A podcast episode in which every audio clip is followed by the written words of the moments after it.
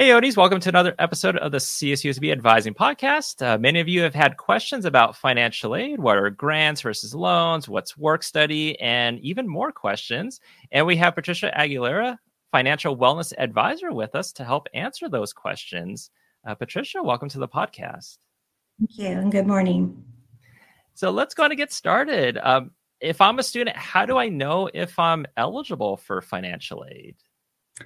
Okay, well, in order to determine a student's eligibility for financial aid, the student must first complete the FAFSA or the California DREAM Act application, also known as the CADA. Um, you'll have to fill out the, the FAFSA or CADA every year you're, you're in school in order to stay eligible for financial aid.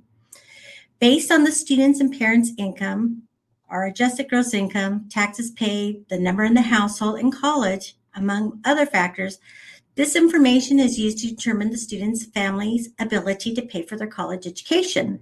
The student's expected family contribution and cost of attendance are also known as the budget will allow the Office of Financial Aid and Scholarships to determine the student's eligibility for financial aid. Students can view their financial aid award on their MyCoyote portal under their student center. The award reflects both the annual award amount and by term. Financial aid awards are based on full time attendance. The priority deadline to apply for financial aid every year is March the 2nd. Awesome. And yeah, and I think it's great that um, students can look at their financial aid on their MyCoyote and actually see it split up between semesters so they know exactly what they're going to get. But when students do look at that, they may see sometimes that they see a Pell Grant and maybe also a Cal Grant. What are the Pell Grant and, and Cal Grants? Pell Grant is a federally funded program. Federal Pell Grants usually are awarded only to undergraduate students who display exceptional financial need and have not earned a bachelor's, graduate, or professional degree. However, in some cases, a teacher certification program might receive a federal Pell Grant. A federal Pell Grant, unlike a loan, does not have to be repaid. Amounts can change yearly. The maximum Pell Grant award is $6,895 for the 22-23 award year. The amount you get through will depend on your expected family contribution, the cost of attendance determined by your school for your specific program, your status as a full time versus part time student, and your plans to attend school for the full academic year or less. Cal Grant is a state funded program. Cal Grant does not need to be paid back. Cal Grant applicants must apply by using the FAFSA or California DREAM Act application by the priority deadline, March 2nd, and meet all eligibility, financial, and minimum GPA requirements of either program. Grants for students attending University of California, California State Universities, or California Community Colleges are qualifying independent or career colleges or technical schools in California. There are three types of Cal grants A, B, and C but you don't have to figure out which one to apply for. Your eligibility will be based on your FAFSA or California Dream Act application responses, your verified Cal Grant GPA, and the type of California college you list on your application, and whether you've, uh, you're a recent high school graduate. Typical Cal Grant awards are geared towards middle class income with 3.0 GPA and Cal Grant B awards are geared towards low income with 2.0 GPA. Your college will submit your GPA on your behalf by the March 2nd deadline. Students must also complete the FAFSA and California DREAM Act application by March 2nd in order to be considered for a Cal Grant award. Thanks. And so, with these grants, are they available for the entire time that a student is at CSUSB? Yes, California grants are available up to four years maximum. Uh, usually, Cal Grant A Cal Grant B apply to um, the CSUs, which is approximately $5,742 for the fee component, along with an additional 1,600 if you are a Cal Grant B recipient. Again, it is uh, renewable up to four years as long as you complete the FAFSA or California DREAM Act application by the March 2nd priority deadline. There is also a fifth year Cal Grant for students pursuing a teaching credential. All right. And then one of the questions we get sometimes is what's the difference between being part time versus full time? Okay, so the difference between full time versus part time attendance is for undergraduate students enrolled in 12 or more units is considered full-time attendance. Undergraduate students enrolled six to eight units is considered part-time attendance. And lastly, undergraduate students 8.1 to 11.9 are considered three-quarter time attendance. If a student does receive financial aid as a full-time student and then drops to part-time, does a student owe money back for that? Well, financial aid is disbursed 10 days prior to the beginning of each term, based on the number of units a student is enrolled in. At census, the Office of Financial Aid and Scholarship will run a report if there have been any changes in the number of units the student was enrolled in at disbursement. For example, if a student was enrolled in 12 units and aid was dispersed based on 12 units or full time, and then the student drops a class to eight units part time at census, then the aid will be reduced based on eight units and the student will owe a balance on their account. One of the questions, another question we get is about loans. So, can you talk about the difference between a subsidized versus an unsubsidized loan? Yes, uh, direct subsidized loans are available to undergraduate students who demonstrate financial need. Uh, the school will determine the amount you can borrow, and the amount may not exceed your total financial need. Loan amounts are based on the student's class level and their dependency status. The U.S. Department of Education pays the interest on a direct subsidized student loan, therefore being called subsidized. While you're in school at least half time, for the first six months after you leave school, referred to as a grace period, and during a period of deferment, a postponement of loan payments. Direct unsubsidized loans are available to undergraduate and graduate students. There is no requirement to demonstrate financial need. Your school will determine the amount you can borrow based on your cost of attendance and other financial aid you have received. Loan amounts are based on the student's class level and dependency status. You are responsible for paying the interest on a direct unsubsidized student loan during all periods. Both student loans are low interest loans and have to be paid back.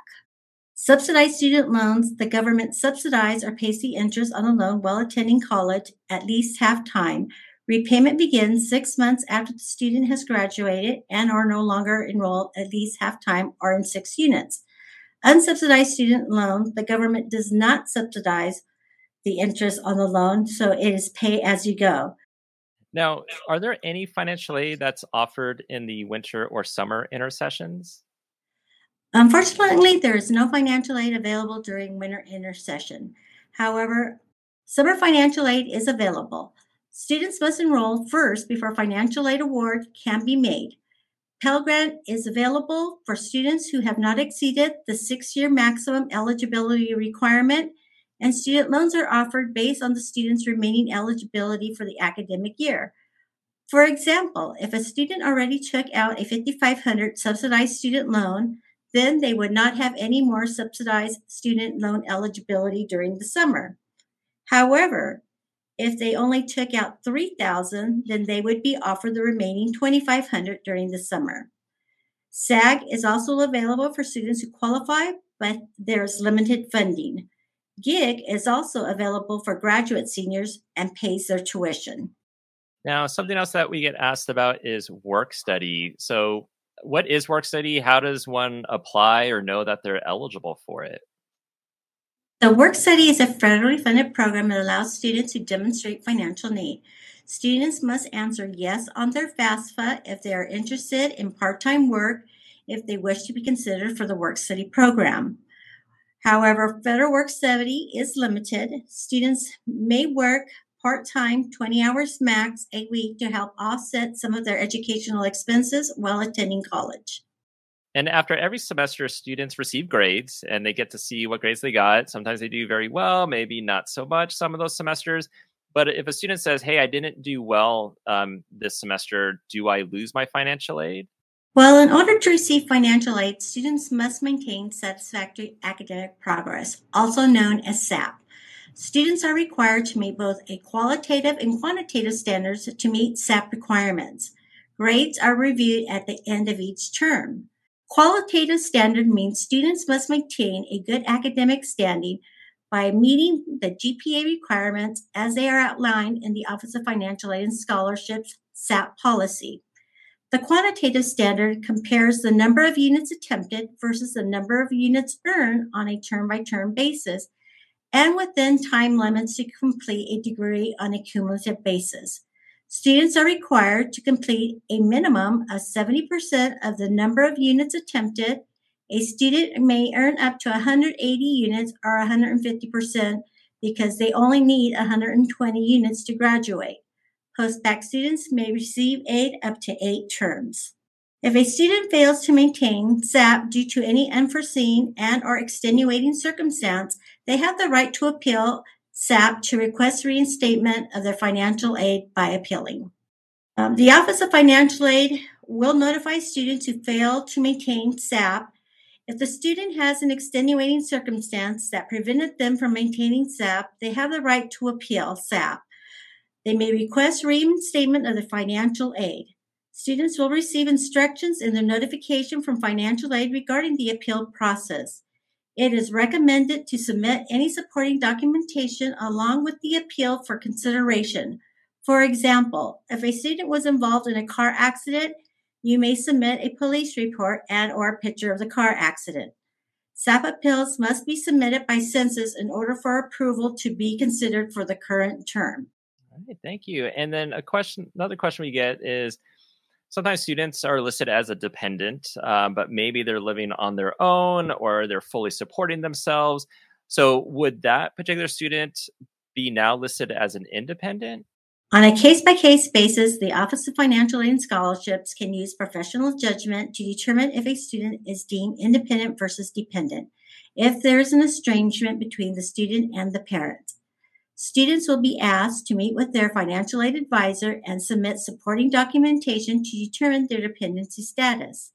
If a student does not live with their parents, is financially independent, and or if the parent refused to provide parental income information on the student's FAFSA or DREAM Act application, does not constitute an approval of a dependency status override. Students must demonstrate that an actual estrangement exists, such as a student who has been raised by their parents or a relative because both of the student's parents are incarcerated, deceased, and cannot be reasonably located, etc. Relatives are not required to provide their income information on a student's FAFSA or California DREAM Act. Students who are at risk or homeless may also apply for dependency override and must submit the requested documentation. Also, if there's any change in a parent's income that will affect their financial aid, in this event, if there's a change in the student's income or parent's income, students can make an appointment with their financial aid advisor to request a special circumstance. This process allows the Office of Financial Aid and Scholarships to use the most recent income to reevaluate the student's true ability to contribute towards their educational expenses. There are other types of special circumstances with financial aid can reevaluate a student's application due to extending circumstances such as loss of income or benefits, death of a parent or spouse, divorce or separation, receipt of a lump sum payment, etc. Well, thank you, Patricia, for answering these questions. Uh, these have definitely been questions we, we've received, so I know students will benefit from hearing your answers. So thank you again. You're welcome, Matt.